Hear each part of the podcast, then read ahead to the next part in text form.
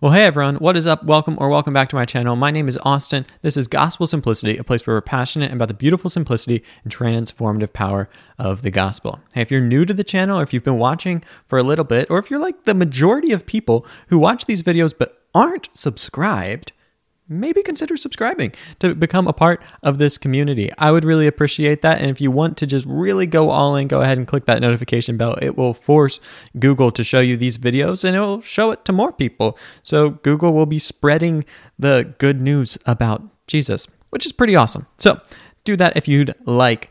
I want to say uh, real quick before we jump into this interview with Doctor Ed Siecienski, I think you're going to love it. I had an absolute great time talking with him. I want to make one point. I can't believe I didn't do this. I always try to make a point of breaking down some of the big ideas here and making sure they're accessible to people who maybe aren't familiar with them, who don't have a background in theology. And we did a lot of that, clarifying the timeline and all of this. But I realized about halfway through, it was too late to ask at that point. I never had him actually translate Filioque, which is Latin for you. So you could have gone through this entire video and been like, what is this Filioque thing they're talking about? For those that aren't familiar, Filioque is Latin for "and the Son." In the original creed from three eighty-one, three twenty-five, originally then kind of finished at three eighty-one, uh, it said that the Holy Spirit proceeds from the Father, and then goes on.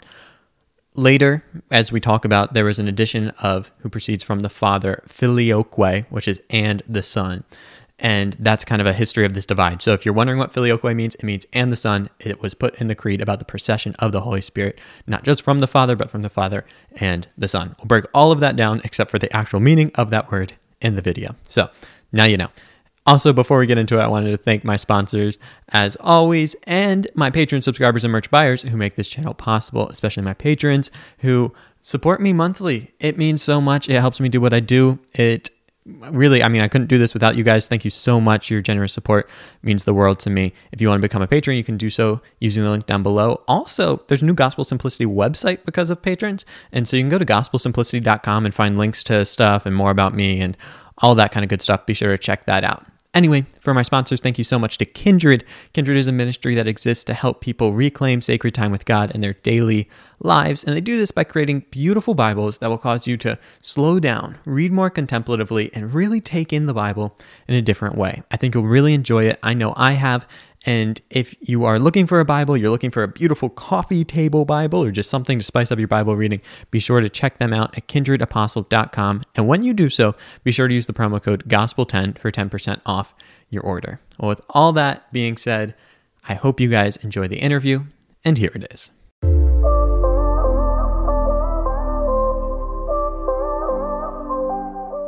Today, I am joined by Doctor Edward Siecienski. Doctor Edward Siecienski is Professor of Religion and Clement and Helen Pappas Professor of Byzantine Civilization and Religion at Stockton University.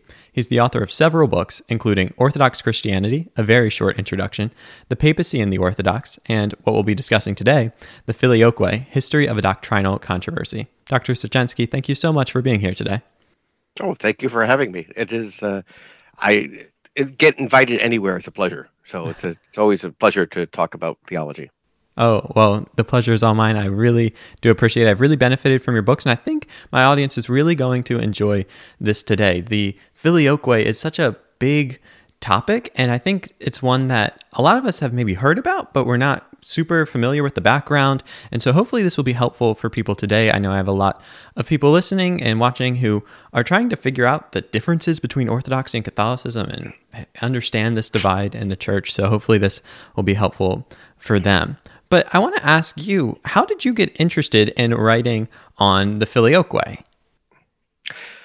So it goes back to a course I had in graduate school on medieval theology. And I was reading reports from the Council of Florence. And there's this incident that takes place at the Council of Florence when they suggest this letter of Maximus as a solution to the Filioque controversy. And the E says, if you accept this, we consign with no reservations.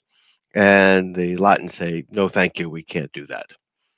And then the, the author of the book, it's, it was the Council of Florence by Joseph Gill, just kind of moves on. And I said, what, what's this Filioque controversy? And why is the text of Maximus so central to it? So I wound up writing my final paper for the class on that. And eventually that got turned into my dissertation. My dissertation was on the use of Maximus the Confessor and his theology of the Filioque at the Council of Florence. And then when I submitted my dissertation and got my doctorate, uh, and I was looking for the first project, you know, so many people just kind of take their dissertation and try to turn it into a book. And I didn't want to do that. And so it was Father John Bear who said, well, why don't you just write the whole history? And because I was just going to write a history up to the Council of Florence. He said, no, if you're going to do it, just write the whole history, beginning to end. Nobody's done that, at least not in English. And so I was like, all right. And that's that's where the book came up. I mean, it was just one of those things where a little paragraph in a in a book turned into the next six, seven years of my life. Wow, that's so interesting how those things happen. And I always like hearing how people get interested in certain research areas and how one class maybe sparked this. And I love how Father John Bear just said, write a book on the whole history, as though uh, that was an easy task. I'm sure that was daunting. And uh, you mentioned actually, and uh, you open your book with this great quote by Yaroslav Pelikan about Dante reserving a, a cer- special circle of hell for theologians to research the procession of the Holy Spirit. So w- what is it that, that makes this topic so complex and makes writing a, a complete history of this so difficult? Well, I mean, obviously, you're you're talking about the inner workings of the Trinitarian God. So, in terms of just complexity, uh, and you're talking about an issue that really does touch the very heart of theology. I mean, this isn't an, a, a tangential issue. I mean, this is who we believe God to be. There has been a temptation, I think, to view the Filioque simply as another tool in this political cultural war between East and West. And I, I've never really bought into that, because I do believe that for all concerned, the issue was so central, who we think God to be, that there, if there was a suspicion that the other side had the wrong faith, that really did touch the very center of theology. And so when you read the people who are writing about this, they are convinced at the center of their beings that the other side has got it wrong, that they're, they don't understand God correctly. And I think that that's what generates a lot of the heat in the argument. The fact that for the better part of fourteen hundred years, both sides, you know, Latins and Byzantines, have gone at each other hammer and tong over this issue, and that they've brought in historical arguments, patristic arguments, biblical arguments, uh, logical arguments. Uh, and sometimes that these arguments are all completely valid on their own terms. That's what makes it so fascinating. If you read Aquinas on the Filioque and you say, wow, that makes a lot of sense, until you read, for example, a Byzantine critique of Aquinas, and you say, yeah, that makes sense too, given the theological and intellectual environment from which it's coming. Right? They're not scholastics. They don't understand Thomas's language and his logic. But in its own, on its own terms, Thomas makes perfect sense. And I think that's what makes the debate so complicated, to, ha- to make each side see where the other is coming from and the tradition out of which these two theologies sprang. Yeah, I think that's a really helpful way of putting it. And something I really appreciated about your book is you present the, the logic of the arguments from both sides, and that I think oftentimes in these topics, especially today in the circles that I run in, in this small niche of the internet, there's a lot of polemics around these issues that, oh, like they're just completely wrong on this and it doesn't, how could anyone believe this? But I, I really think that you give a, a very charitable uh, presentation of, hey, here's like how maybe the West was approaching this, and according to their logic, this is why this would make sense. And here's how the East was approaching it, given their approach to theology. Not that you're impartial. I, I know you have an opinion on this ultimately, but I thought the book was very fair on that, and I appreciated that. Uh, was that a, a difficult thing to do, or like what what inspired that? Was it? Was it hard to not just go full force on this is who's right? I did, because I didn't want to do that. Um, I there have been, over you know, the last centuries, enough works trying to convince the other that he or she was wrong. And I was like, why would I write another book like that? I mean, it's been done. It's been done by people who do polemics far better than I. But what nobody has done is just sit down and say, all right, let's just look at the argument. Um, again, there are other works on the history of the Filioque, uh, Peter Gemeinhardt and Bert Oberdorfer. There there are some, but they're in German, um, and they're they're very long. And so the hope was to make this book manageable in length, objective in tone, uh, readable. I mean, I have a friend, he's a history professor at Misericordia University in Wilkes-Barre, and his job in, in everything I've written is to make sure that a non-expert could read these books and understand them. And he's been he's been great at that, Doctor Alan Austin, a friend of mine. And so the goal, you know, if it's if it's clear, if it's objective, um, and it presents just the, then people can use that information and kind of take their own decisions on who is and isn't right. And you're right, I do have an opinion. I, I come from a religious, my own religious tradition. Uh, I am Orthodox. And so that's not a secret. It was originally, and I must admit, when the Filioque first came out, I had a lot of fun watching people online try to debate whether I was Catholic or Orthodox, because there were some people who came out, oh, he must be a Filioquist because he's he really seems to support it. And other people said, no, he's definitely Orthodox because he doesn't really buy into it. And I was having a lot of fun. And, you know, it kind of showed me that I had done my job well. I had presented it so objectively, nobody knew where I stood. And that was, but, uh, you know, I do have an opinion, and I, you know, I come from the Orthodox tradition, and, but that doesn't mean I can't look at what Catholics have written on this subject and say, all right, let's try to understand what they've said on their own terms. Yeah, that is really fun, getting that feedback of people not knowing where you came from. I think that really is a great testament to what you're doing and having accomplished what you set out to do. Mm. And I have to say, I first came across your book on the papacy, which maybe one day we'll have a conversation on that. And that was what really struck me about your writing, is that you were so fair. And that's something that I really value on this channel, is it being a space for people to be able to investigate these things and come to their own conclusions on them. And so I'm, again, so happy to have you here. One thing I want to circle back to is you mentioned that this is something that was incredibly important. This isn't just a political issue. This is about the inner life of God. And I can, I've noticed that when I talk to some people about this, I've even sat in classes where it's essentially presented as this was some political divide between the East and West, and mm-hmm. they used this to, you know, kind of sort out other differences that were really underlying it. Mm-hmm. Why do you think it is that today we struggle to see this as something that is as important as the people then saw it to be? Is there something that's changed in the way we look at theology? I know there's people who find this very important, but I also know that many people struggle to see how one word and the creed could really be this impactful. Yeah. Um, so when I was defending my dissertation, uh, one of the people on the board, uh, Doctor Telly Papanikolaou, who was a friend, he his question was, who cares about this? Who really cares anymore about the Filioque? And I said, well, I do. Um, but I think also more people should care. And it, and it goes back actually to something I'd read early in my graduate studies, Karl Rahner's book on the Trinity, where he said that for most Christians today, the Trinity was something of an afterthought, that if you remove the doctrine of the Trinity from most, from uh, theology, that you wouldn't have to change most theology of the last two hundred years because so little work had been done on the Trinity. Now that's changed since Rahner wrote that.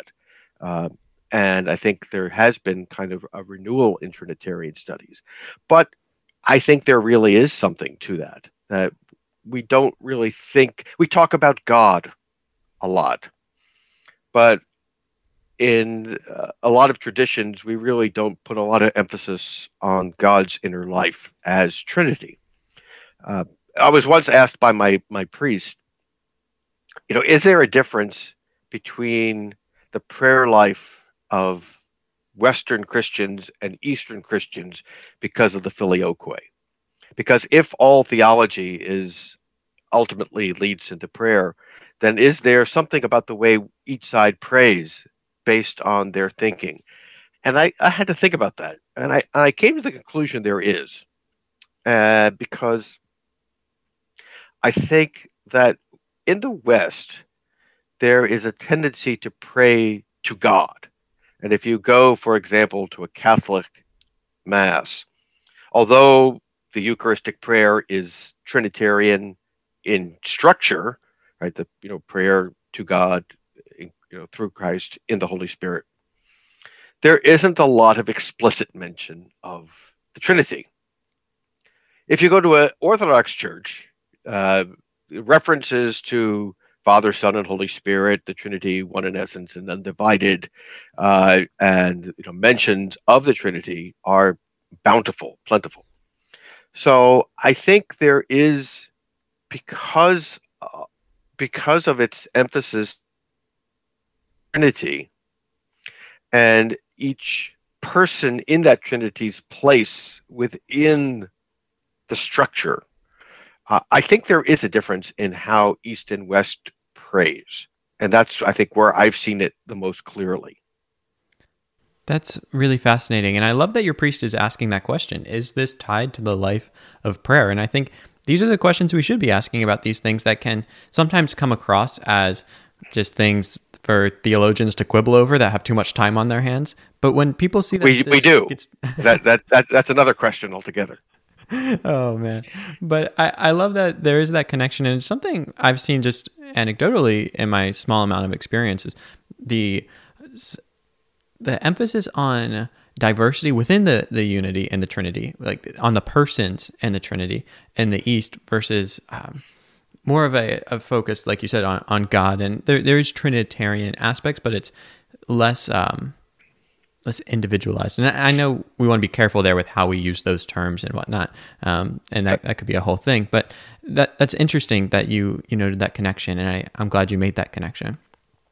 I want to dig in a little bit to kind of the history and the background of the Filioque mm-hmm. and why this is a question that is so difficult in many ways. And in your book, you start with the New Testament data. And growing up, you know, as an evangelical at a Protestant uh, school, as a theology major, our, our predisposition is always to look at the, the scripture, like this should be able to settle it. And I think that's everyone's first inclination mm-hmm. is what does scripture say about this?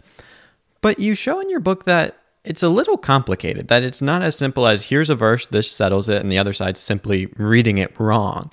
Why is it that there's a, a difficulty here? Is there there not as much clarity as either side would maybe like to make out? Or what is it that's what what's in the New Testament data that allows for this amount of controversy?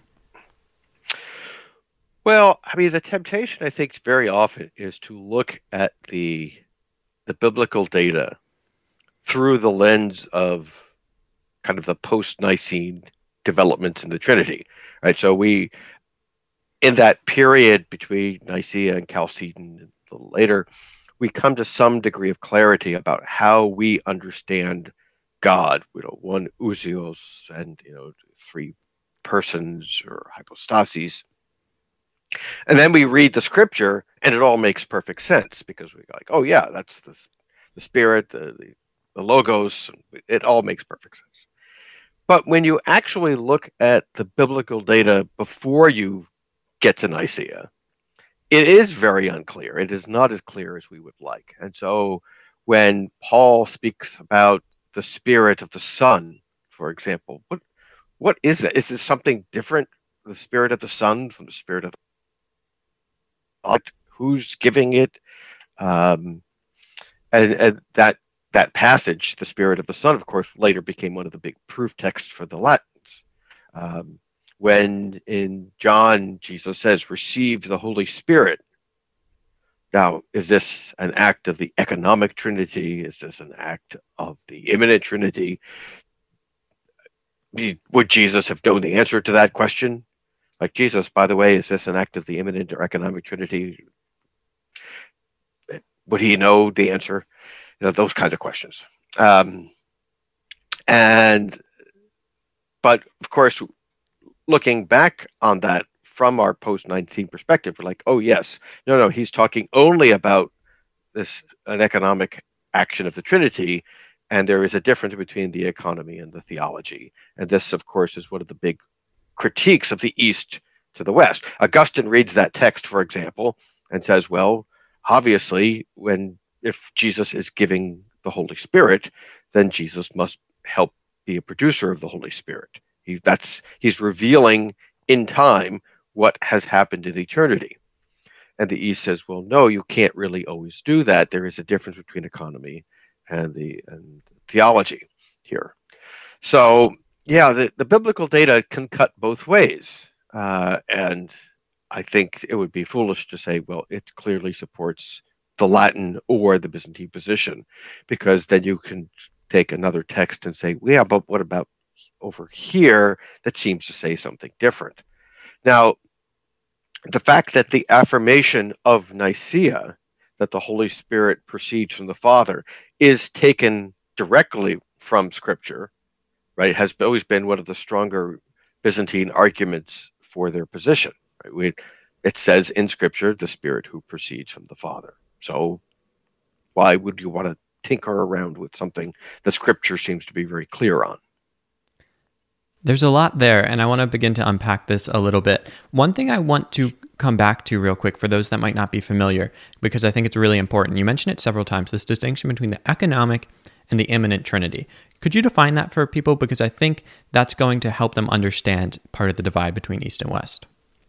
Sure. So the economic Trinity is God as God has revealed himself in time, in the economy of salvation. And so... Uh, There's this idea of the Father sending the Son, who is a giver of the Spirit. It is the Spirit who enables us to say Jesus is Lord to the glory of God the Father. And so there's this kind of, in history, this kind of Trinitarian pattern. The question is, is that Trinitarian pattern in the economy of salvation also the way God is in himself, in the what's called the immanent Trinity? So if it is God, the Son, the Spirit, is, does the Son have any kind of priority uh, over the Spirit? Now, obviously, everybody believes that the Son is co-eternal, and there's we're not Arians or anything like that. But at the same time, for the anti-Arians of Charlemagne's court, for example, it was very important to emphasize that for Jesus to be co-equal to the Father, he had to be able to do everything the Father did. And if the Father brings forth the Spirit and the Son is equal to the Father, then the Son must have some role in the production of the Spirit. And this was not simply in the economy, like the Son giving the Spirit, but actually in God as God exists outside of time and space, in the immanent Trinity. And so this this is kind of the, the question. And whereas the West has been, I think, historically more comfortable seeing the relationship between the Trinity as it's revealed itself in time and the immanent Trinity, the East has always been a bit more hesitant. That's very interesting. And I want to follow up with this. I know this could be a whole rabbit trail, so I don't want to go too far down it. But why is it that there's this difference in approach? Or I guess put another way, what's kind of the rationale for saying the economic and immanent might not be quite the same? Because we have kind of the economic revealed in Scripture, but I know there's a bit mm-hmm. more of a hesitancy to speak of God in himself and the immanent Trinity. From your perspective, why is it, or maybe if you'd rather just embody the perspective of these early Greek fathers, why is it that they would say, let's not be so quick to kind of equate those two, to jump from one to the other? Well, even in the, the way the Trinity has revealed itself, there are differences, right? So interestingly, when you read, for example, the nativity narratives, it's clear that the Father sends the Spirit to bring about the generation of the Son. And at the baptism, it is the Father who gives the Spirit to the Son, which seems to give the Spirit a priority over the Son. Um, and there's, again, not a temporal priority or anything like that, but co-equal, co-eternal, et cetera. But at the same time, so you can see that depending on what part of the scripture uh, you're reading, you can of the relationship between the persons. And so I think you know, at, at one point there is this emphasis in, especially among the Greek fathers, on the what Basil called the pious doctrine of the monarchy, this idea of the father actually being first uh, and the, you know, the sole arche, the sole head, the sole source of the Trinitarian life. And I, I think I think in the West, by and large, although they hold to that same doctrine, there's always been a little bit uh, more in the in the West than in the East. This starting point, not necessarily with the Father, and then figure out where the Son and the Spirit come from, but the starting point being God, and Ha- figuring out how the three persons in God are related. Now, that distinction has historically been overemphasized as if their two approaches were very, very different, and I would not want to do that. But I do think it's fair to say that there are trends in that direction, especially in different writers. I think that's a helpful point you make there, that we don't want to overemphasize it, but that there are these overarching trends. And I wanted to ask, when do we begin to see this, right? So I think for most people, we have this idea of, you know, we have the the New Testament, the apostles, they're spreading the, the gospel, they, they move out into the world.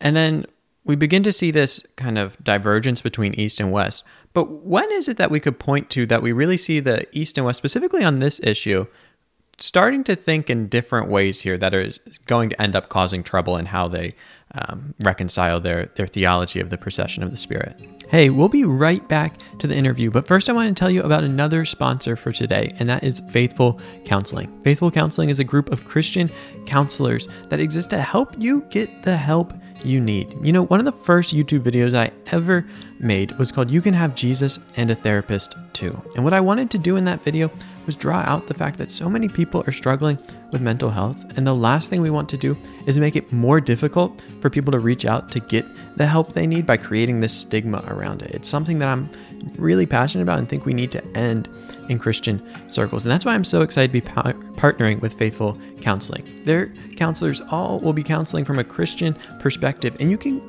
connect with them from any country in the world. They have counselors that speak many different languages. And hey, if you, it's important to you to have a counselor from your specific tradition or background, they can do their part to try to pair you up with one of them as well. All of their counselors are licensed with over three thousand hours of experience. You can connect with these counselors in a variety of ways. Four, in fact, you can do video sessions, phone calls, live chat, or messaging. All of the messaging is secure, and if it's between scheduled ses- sessions, you'll receive a response within twenty-four to forty-eight hours. If this is interesting to you, if you think this would be helpful for you or maybe a loved one, I'd encourage you to go to faithfulcounseling.com slash gospel simplicity. If you do that, first of all, you'll get ten percent off your order, and you'll be matched with a counselor in less than twenty-four hours. Again, that's faithfulcounseling.com slash gospel simplicity to be matched with a counselor in less than twenty-four hours and get ten percent off your first month. Faithful Counseling costs two hundred sixty dollars per month, which gets you unlimited messaging with your counselor and four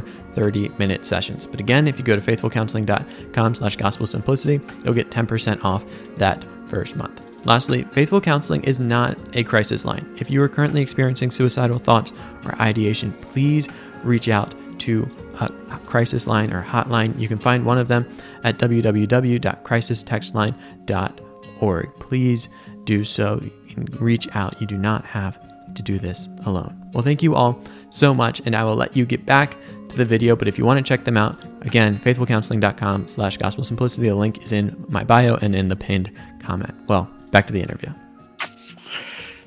Yeah, uh, very often the guilty party uh, is is kind of labeled as Augustine, right? Uh, because Augustine is coming up with models of the Trinity. Now, there are predecessors. Victorinus, uh, I think, would be one.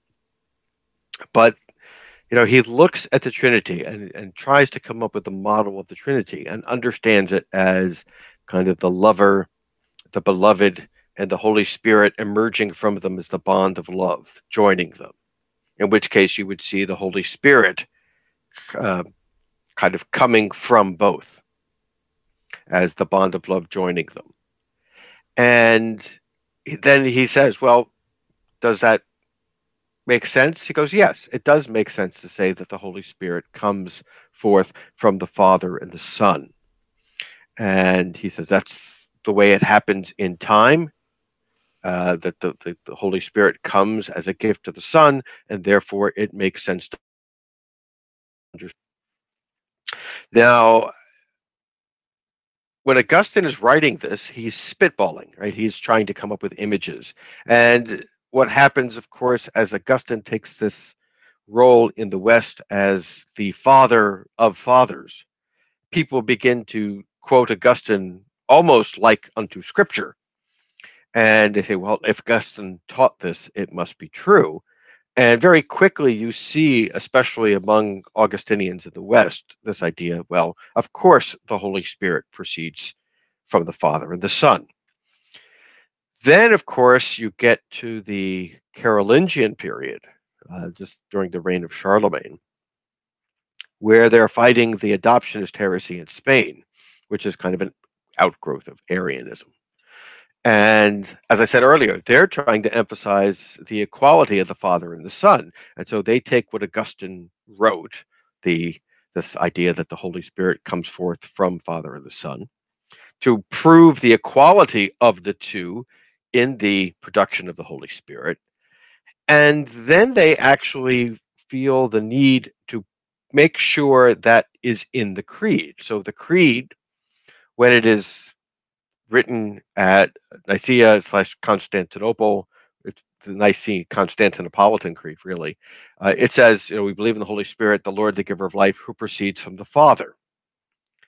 At some point, and again, there's, there's a lot of debate here exactly when this happens, in the West, the the addition of he proceeds from the Father and the Son, Filioque, becomes part of the Western Creed.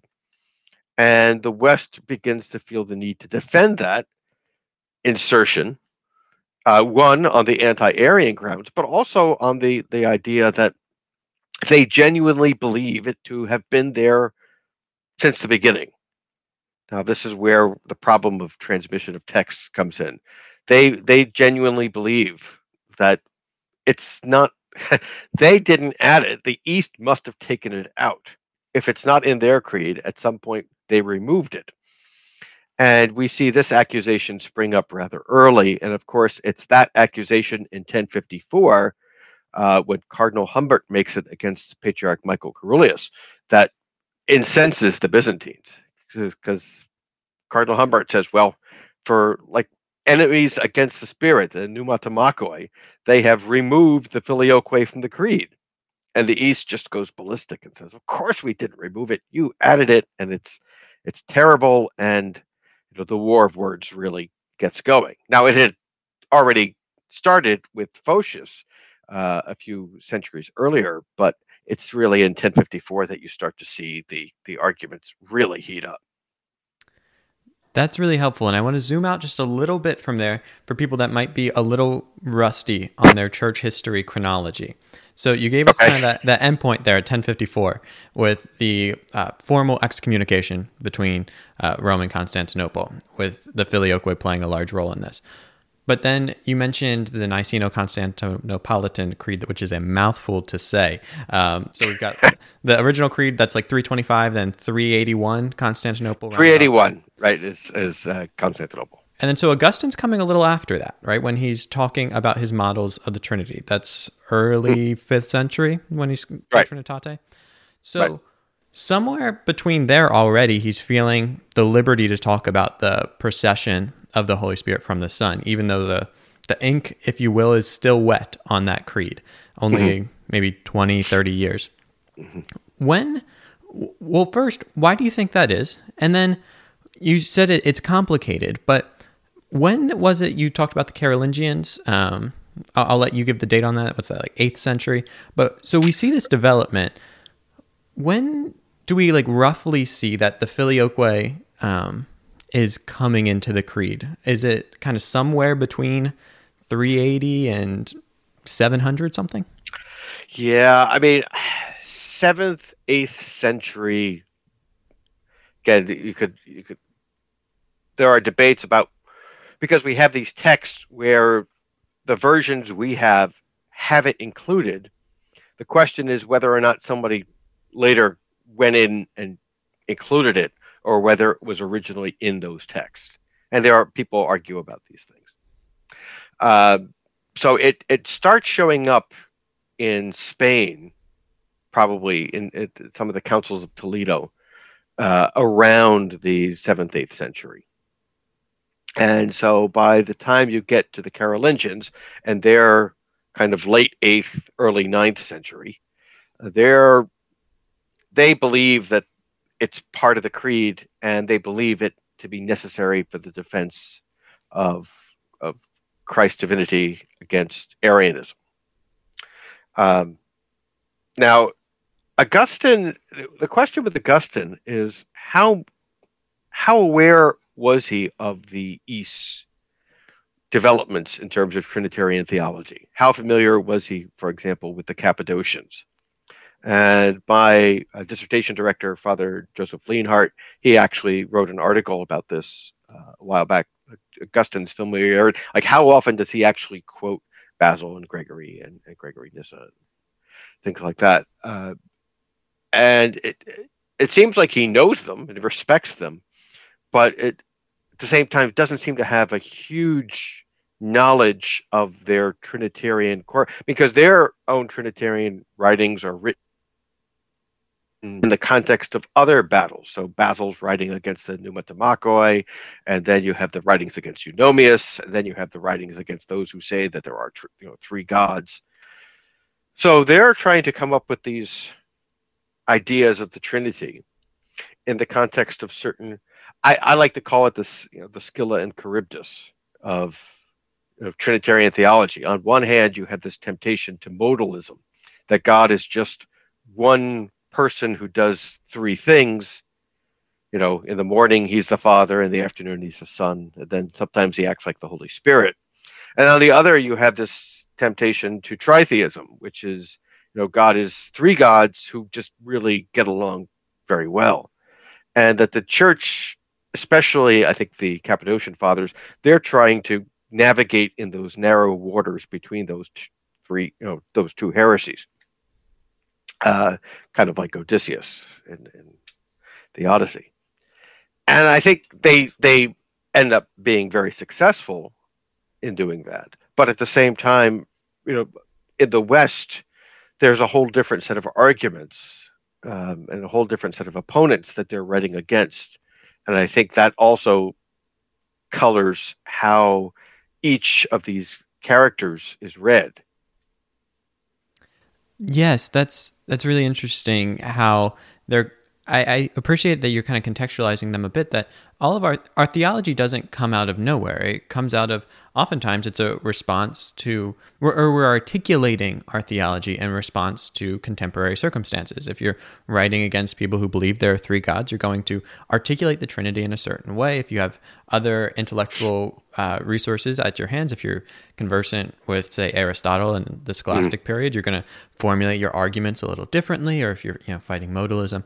I think these are all important things to have the conversa- in the conversation about theology. I get, one thing I want to ask about here, and I want to get to Maximus in a second, but there's at least this span of time where the church is existing with the Filioque in its creed and the Filioque not in its creed. At least there's no formal excommunication between the, the heads of these churches. How did the church do that? Or is it simply that they were able to do that while they weren't aware that they had two different creeds? And then once they realized it, it wasn't going to work. Was there a time when they, they knew that the East and West were different on this and they were essentially okay with that? Or how did that essentially uh, pan out? Well, uh, I think in general, you could say ignorance was bliss.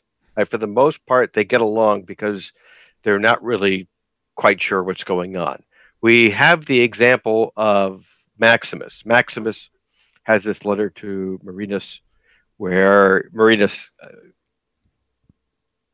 uh, Rome has added the Filioque, and people in the East are upset about it. And Maximus writes this letter to Marinus saying, no, no, no, when they say this, this is what they mean, so it's okay.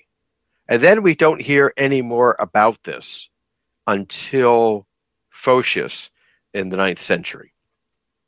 And But when, when Photius becomes aware of it, he's livid. And the debate really begins, because for Photius, there's a couple issues at stake. I mean, obviously, he believes that if you start giving to the son hypostatic characteristics that belong to the father alone, so only the father can be the cause and the source in the Trinity. And if you allow the son to be a source or a cause of the Spirit, then that's a that's a huge Trinitarian problem. But he also, there's this issue of, listen, we, this creed was an ecumenical creed. It was composed in council. You can't tinker around with it on your own. We were never consulted. And so there's there's always been, I think, with the Filioque, two separate issues. One is the theology behind it, and the other is the laicity of its introduction. And even as late as the Council of Florence, those are treated as two separate issues. That does add a certain layer of complexity, that it's not just theological, that there is this aspect of you can't uh, unilaterally add to the creed. And so you have both of these dynamics, and I think it's a temptation to only highlight one and downplay the other. For instance, I think we look back today and say, this was really just about, you know, the, the East was mad about a power grab that the West made. But then I think there's also a temptation to say, no, this wasn't about that at all. It was only about theology. And so I, I think it's important that we recognize both there, and I appreciate you doing that. One thing I want to come back to here is you mentioned Maximus the Confessor. Now, you talk in your book about how as the debate kind of goes on, there's this growth in the fact that the West, as they're defending the Filioque, is using their own list of patristic citations that are mainly from the West, and they have kind of their list, the East has their list, and they're not necessarily talking to each other. But Maximus is in this interesting position where both sides want to claim him as kind of a champion for their viewpoint. How is that, and, and how does that kind of shake out? Well, so Maximus writes this letter. And Maximus, of course, is an Eastern monk living in the West. He has making uh, common cause with Pope Martin against the Monothelites in Constantinople.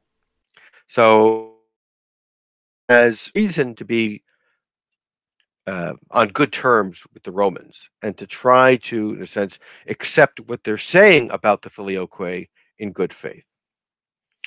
And they present to him these texts that seem to support the Filioque, and they seem to, you know, assure him that in no way are they actually making the Son a cause of the Spirit, but they're trying to show that while the Father brings forth the Spirit, the Spirit nevertheless flows through the Son as a means of showing the eternal relationship between Father and Son.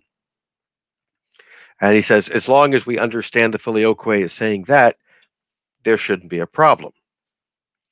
So that's what the text says. And uh, if you're a Greek, you look at that and say, well, Maximus says that the Son is not a cause. And as long as the West can say that the Son is not a cause, then we don't necessarily have a problem with the Filioque. And that's actually the Greek position at the Council of Florence. right? So at Florence, the Greeks say to the Latins, listen, if if you agree with Maximus and the Son is not in any way a cause of the Spirit, we agree with you. We're we're good. But of course, by that time, by Florence at least, the Latins had made the Son on some level a cause of the Spirit. But they said, well, listen, Maximus didn't have a problem with the Filioque. The Filioque obviously has been in the creed since the seventh century, since Maximus attests to it. So this kind of shows the compatibility between our view and your view. So you should just accept that uh, you know, our view is orthodox because Maximus says it is. And this is why it becomes a popular proof text for the Latins. So here you have both sides looking at this text, seemingly as a proof text for their own position, rather than see it as kind of a, a text that can bring the two together. Each use it in order to defend their own position. And if there's, I think, a point to my dissertation, which was on Maximus at, at Florence, it was that instead of reading subsequent, uh, instead of reading Maximus in light of the subsequent tradition, we should try to read the subsequent tradition in light of Maximus. If we read Thomas Aquinas and you know the the scholastics and the others in light of what Maximus said the Filioque did and didn't say, it would be better than trying to read Maximus lens. And the same is true of the East. If you try to read Maximus as a proof text for Photius, that's probably not a great way to do it. But if you try to understand Photius through Maximus, I think it's a much more productive way in terms of getting both sides to understand their common heritage.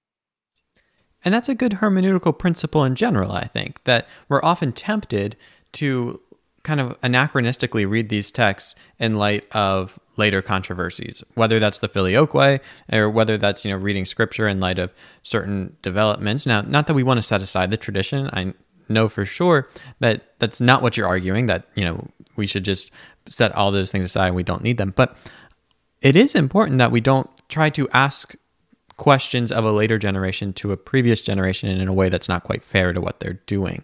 And I, I think that's a great point in that, you know, when these people were coming together at Florence, they were coming at to Maximus to uh, to support their side rather than how is Maximus speaking to this, and maybe could this be something that's unifying? Right. And if if that's an unfair characterization, you know, feel free to correct any of that. No, no, you're absolutely right. Um, and it's funny because Maximus, there's a similar text when Maximus speaks about the papacy. That's mm-hmm. that's the same. The same dynamic has happened where, you know, Maximus is allied with Rome against the Monothelites in Constantinople. And so he says, well, the church of the Romans is, you know, the church we all must look to like unto the Son. And of course, he's this text has been used by subsequent generations of Catholics to say, aha, you know, Maximus is definitely on board with universal jurisdiction, even in the seventh century, right? So they're using Vatican One in, as a hermeneutical lens to read Maximus, as opposed to trying to understand the tradition of Maximus on his own terms, um, which I think, you know, does some violence to the to the text. Yeah, and so to zoom out again for those that might be a little um, little rusty on some of their church history, you gave us Maximus, seventh century. He's kind of trying to understand both of these as kind of an ally with the Pope and speaking to the East, kind of assuaging their fears of what's happening with the creed there and saying, like, we're, we're uh, what they're not saying he's a cause and trying to kind of hold the two mm-hmm. together. Now, Florence, that's a, a good bit after that. Can you give us a bit of a date for Florence? Because I think it's really important what's happening at Florence and just what what's going on at Florence. This is an ecumenical council, and what are they trying to do? Why is this such a big part of this history of the Filioque? So the both sides had been trying to solve this issue. And when I say solve this issue, basically trying to get the other guy to admit they were wrong. doing this for centuries.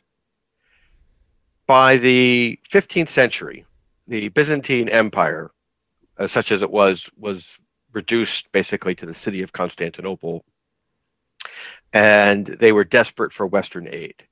And the deal had always been, from the Western Western point of view, if you want aid, it, you can have it, but only after the unification of the churches.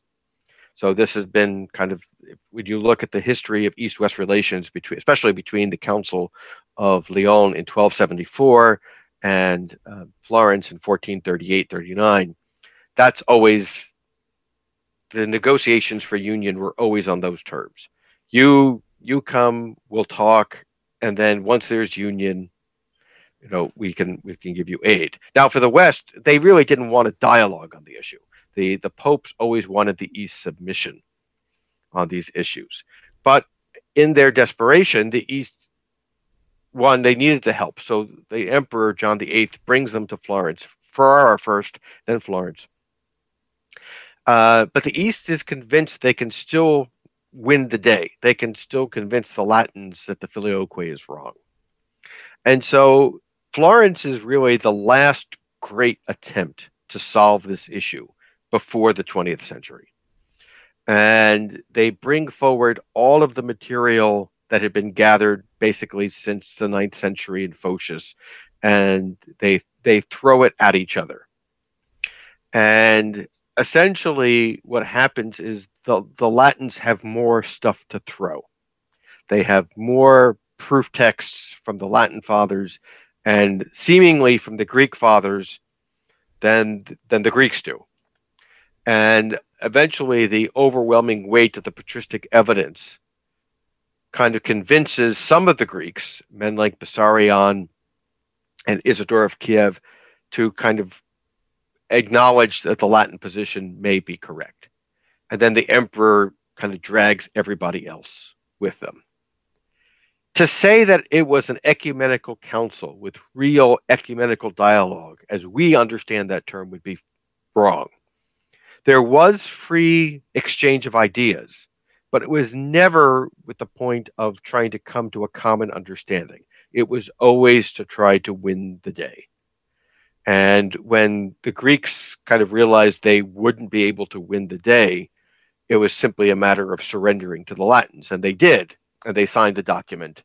And the, the final statement of Florence was a complete recapitulation of the of the Latin position that the Greeks just subscribed to, except Mark of Ephesus, who famously refused to sign the union and became kind of the hero of the anti-unionist movement in those last years of the Byzantine Empire. But I mean, what is important about Florence is that it, it is the last attempt. And there is kind of a great silence from the fifteenth century to the twentieth century on the issue. I mean, there are one or two attempts, writers, uh, but for the most part, there really isn't a chance for the two sides to come together and genuinely talk about the issue uh, until the late nineteenth and then early twentieth century. I want to get to that in a second because I think it's a very valuable part of your book, and grateful to Father John Bear for encouraging you to go past Florence and to talk about what happens, because I think a lot has happened mm-hmm. in the last uh, two centuries or so, which you highlight mm. in your book.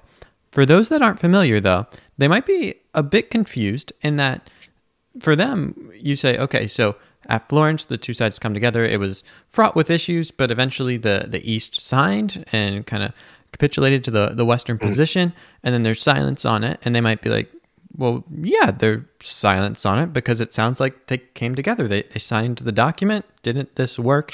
Now, that's not how church history goes, but for those that aren't familiar, can you kind of fill in briefly why that signed document didn't kind of bring about a union between the East and the West? Yeah, uh, here you get into a more complicated issue about the reception of ecumenical councils, right? So from the Catholic perspective, Florence was convened by the Pope. It was ratified by the Pope. And the there were representatives of all five of the patriarchates there. So the Ecumenical Patriarch, uh, Joseph the Second, was there, actually died at the council. The other three patriarchs had sent representation. So on many levels, you could say Florence had all of the prerequisites for an ecumenical council. But from the Eastern perspective, what it didn't have was this idea of reception. Right? It, it, as soon as the delegates got back to Florence, They they all said, you know, we have betrayed the faith. We have become Azomites, and you know, we re- we're sorry we did it. And the union, although it was promulgated, never really caught on in the East. And then, of course, eventually it was just rejected uh, at a meeting of the of the Eastern Church. So while the Catholics still number for our Florence among the ecumenical councils of the Church, for the East, it isn't, uh, because the faith of Florence was never received as the faith of the Church.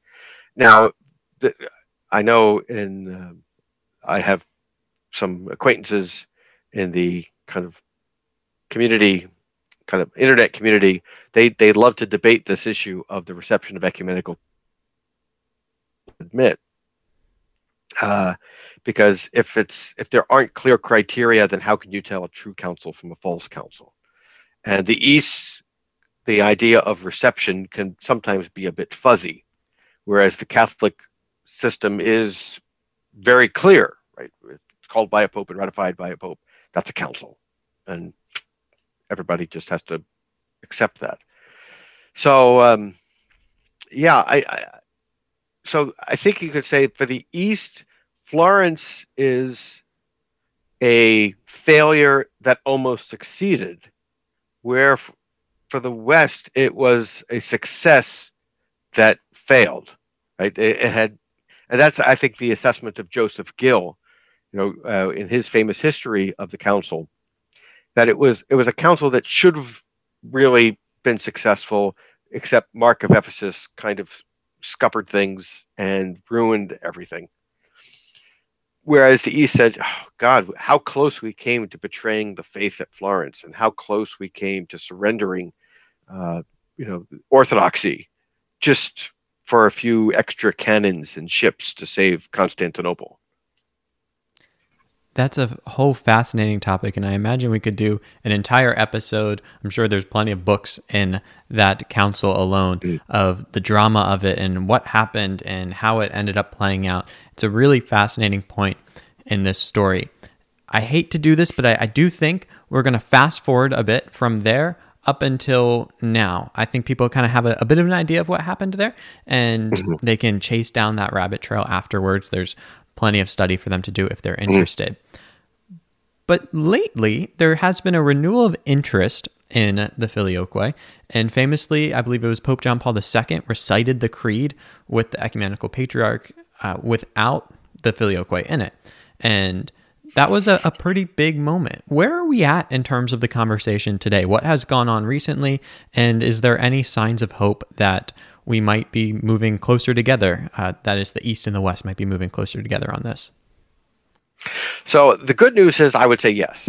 Um, and I think the hero of the story is, once again, Maximus the Confessor, because I do think what both sides are doing is exactly what they didn't do at Florence, which is to try to understand their subsequent Trinitarian traditions in light of Maximus. So the West has tried to see this affirmation of the Son not being a cause and trying to understand their subsequent Trinitarian uh, tradition in light of that.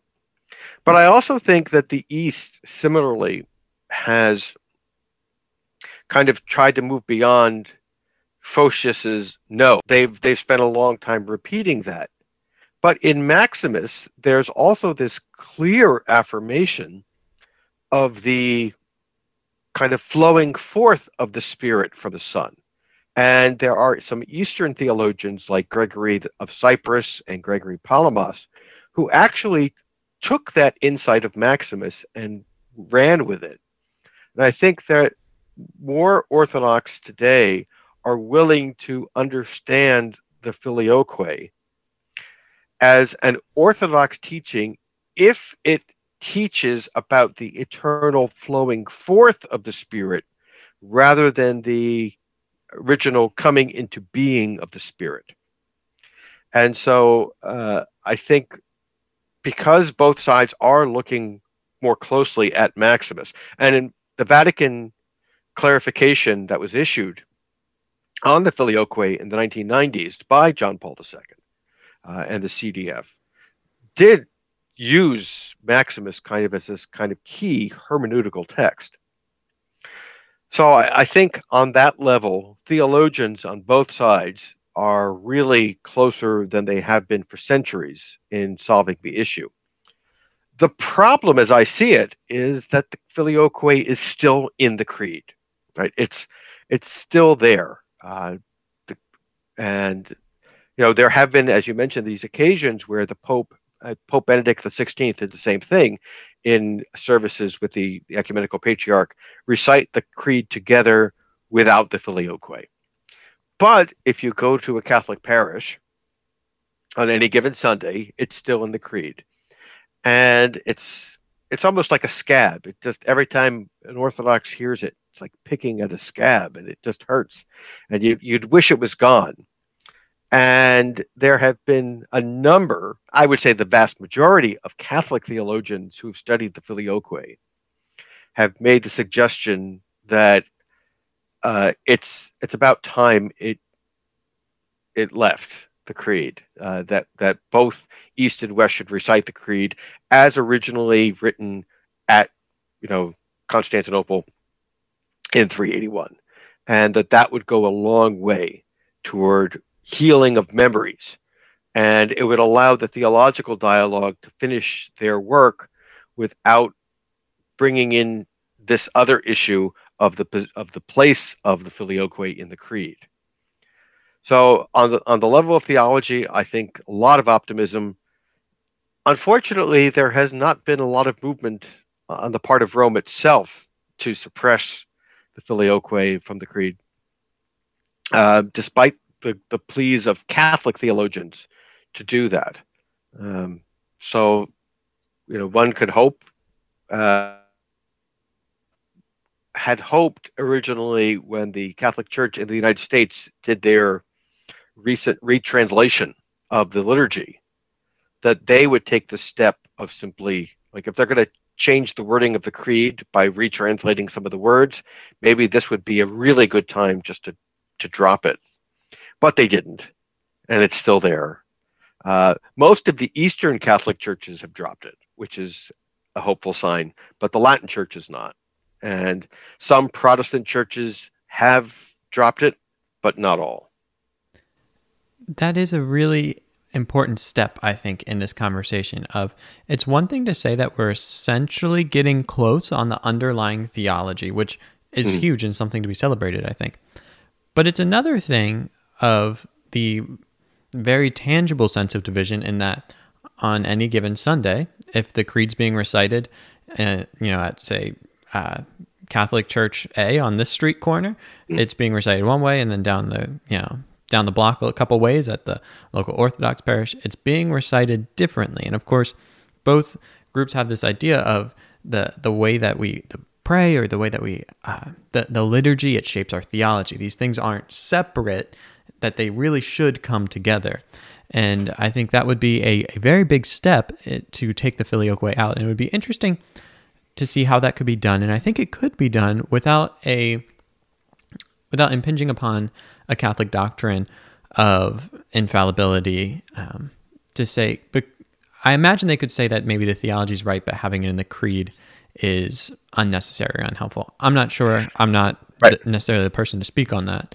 But right. that is... Which is exactly, interestingly enough, the position of Pope Leo the Third back in the uh, eighth, ninth century, when he, you know, when he said, listen, I believe in Augustine's thinking on the Filioque, but I don't want you tampering. He told this to Charlemagne, like, I don't want you tampering with the creed.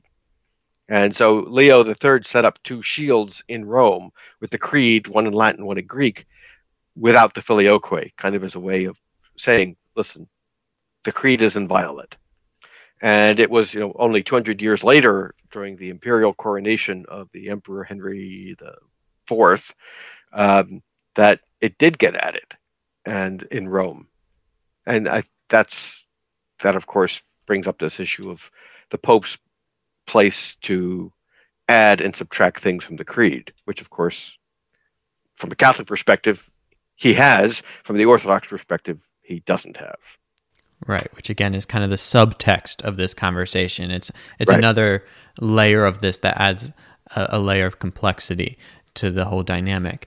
I want to ask one final clarifying question before uh, we wrap up here, and that is, from a Catholic perspective, if you can, and you do a good job, I think, in your book doing this, of trying to embody that, even though it's not necessarily your position. But from a Catholic perspective, for a long time, there was the position that, no, this is original to the creed, and that's kind of a, one way that the Filioque was defended. But eventually, there's the recognition that mm, the Filioque was not in the creed in three eighty-one. But yet there's still a desire to defend its orthodoxy. When do we see that happening? Because to me, that seems to be a pretty major shift from saying this is original to, okay, this isn't original, but it is orthodox. Is there a time we can pinpoint that, or is that kind of just a development? Um, so, I mean, the recognition that the the Filioque was added to the creed, it comes pretty early. But then, of course, the the argument is, and you see this in Thomas, well, the Pope, as teacher of all Christians, has the right to add things to the creed. And so if it was added, then the question becomes, was it, listen, I mean, if it's, if it's orthodox, then of course it was valid for the Pope to add it. And this is actually the argument at Florence. They, the East begins by saying, well, let's talk about the laicity of the addition. And the West says, no, it, let's go back to the orthodoxy, because if it was orthodox, then of course it was all right to add it. And so it, it does become two separate issues. Um, now, it, the recognition that it wasn't originally in the creed, like I said, comes pretty early. I mean, Humbert makes the mistake of, of thinking that the East had dropped it, but most others soon after that are pretty aware of the fact that it, it's something that gets added in the West over time. And of course, the East is very keen to remind them of that. Right? I'm uh, sure. The fact that, well, we've never had it in our creed. Uh, we didn't take it out. So it's not a matter of, you know, that it's always been there. I imagine that would be a big part of the argument. Thanks for that clarification. I think that'll be helpful for people. There's one final question I want to ask that might seem a bit strange. We've been talking about how important the Filioque is. You've made a case that it, it even affects our, our prayer lives, and that this isn't just something for theologians with too much time on their hands, although there are theologians with too much time on their hands, and maybe that's a conversation for another day. But is there a chance that there's ever... So there's a danger in making too little of it and saying, ah, this isn't really that important, let's just kind of gloss over the differences. Is there ever the opposite danger? Is there the danger of making too much of the Filioque? And here I'm thinking specifically of maybe like internet polemics around this. Can can we kind of make more out of this than there is there? Or is this something that we should kind of be pulling out all the stops and saying, like, this is a huge issue, we need to focus tons of time on this, and this, like, this is anathema between us? Is, is there a sense in which you can go to the opposite pole? Well, um, I I don't think there's, it's a matter of making something less important. I think it's how we approach things. So the internet is not always the best place to settle theological disputes. Um, it's sometimes a, a good, there are forums like this where you can have good theological conversations, and there are other, you know, similar places.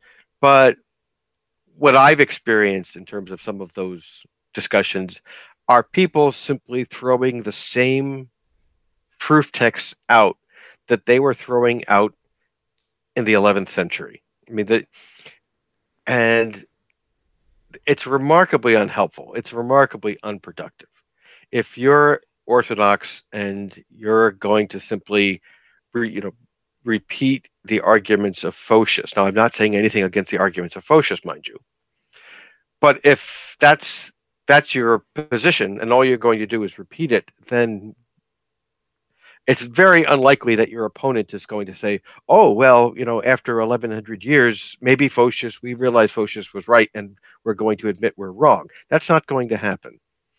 Uh, and the same thing on the other side. If you're a Latin, if you say, well, we're going to just throw the same proof text we threw out at the Council of Florence in the hope that the weight of it will convince you that we're right, it's going to be very unhelpful. Um, so, which is why, I, as I mentioned at the beginning, I didn't want to do another one of those. I didn't think it would be very helpful. Uh, but if we can have these discussions, I think we can realize that on this very important issue, we are not as far away as we thought we were at the Council of Florence. Um, that while there are, I don't think it's simply a matter of it being a linguistic distinction. I think there are, but I do think that using Maximus as kind of the key hermeneutical text, that we could come up with a common understanding of what we believe the Trinity to be. And that would be incredibly important, I think.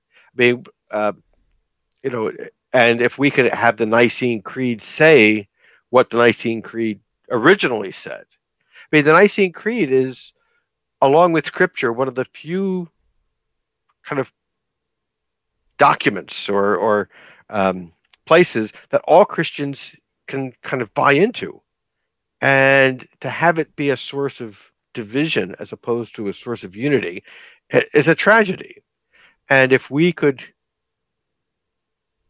look at the Nicene Creed and pray it together and understand it together, then I think that would be incredibly important. I don't I don't think you can say, no, it's not an important issue. It is an important issue. I think the problem with the guys on the internet is that there's they're hoping for a solution uh, you know, that isn't there anymore. It was the solution that Latins and Greeks hoped for for a thousand years, and it didn't work. So why why keep going at it?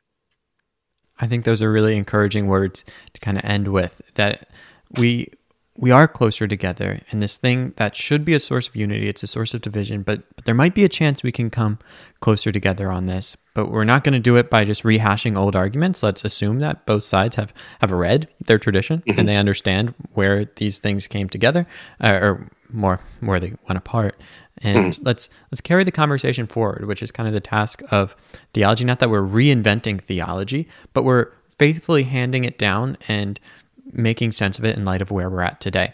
I think that that's really helpful. I'd, I'd love to just let you uh, close with anything you'd like to share, as well as uh, please let people know where they can find your work or uh, anything you're up to that you'd like to share. I'll be sure to link to whatever you'd like there. Uh, well, uh, so the Filioque, when I wrote it, um, it was eleven years ago it came out. Uh, I, I guess the question was what to do next. And the next book was going to be a book on all the other issues that divided East and West, the papacy and the use of unleavened bread and beards and purgatory and everything else. And then I decided I couldn't do that all in one book. So I, I decided I was going to write a trilogy. And so the Filioque became volume one, the papacy and the Orthodox, which did the same thing, as I traced the history of debate from scripture to the modern day, was volume two. And now I'm in the process of writing volume three, which is going to be on beards and uh, unleavened bread and purgatory. And I would, uh, the hope would be that these three books together would be kind of a resource for people on both sides of the East-West divide to kind of go to, look at their common history and say, all right, these are the issues that divided us. How do we kind of move forward? Uh, that we, in a sense, move forward best by looking back first. And so I think, you know, I would encourage, if you if you are interested in the history of this rather tragic division between, uh, you know, the Catholic West and the Orthodox East, uh, that that kind of maybe these would be books that would be interesting and maybe even helpful. Wonderful. I know they've been interesting and helpful to me. I'm sure they will be to others. And I look forward to Volume three coming out. People can find links in the description to those uh, two existing volumes, and they are well worth the investment. And if you want to kind of be introduced and chase down the footnotes, there are plenty of notes in these books for you to go check out the sources and see where all this is coming from. I think they'll be really helpful to you. Well, Doctor Siecienski, thank you so much for being here. This was an absolute pleasure. And thanks to all of you who are watching this, whenever it is in the future that you watch this video. I do not take your time lightly. And I'll close as I always do by saying, until next time, be on the lookout for more videos. And as always, go out and love God and love others, because truly, above all else, that will change the world.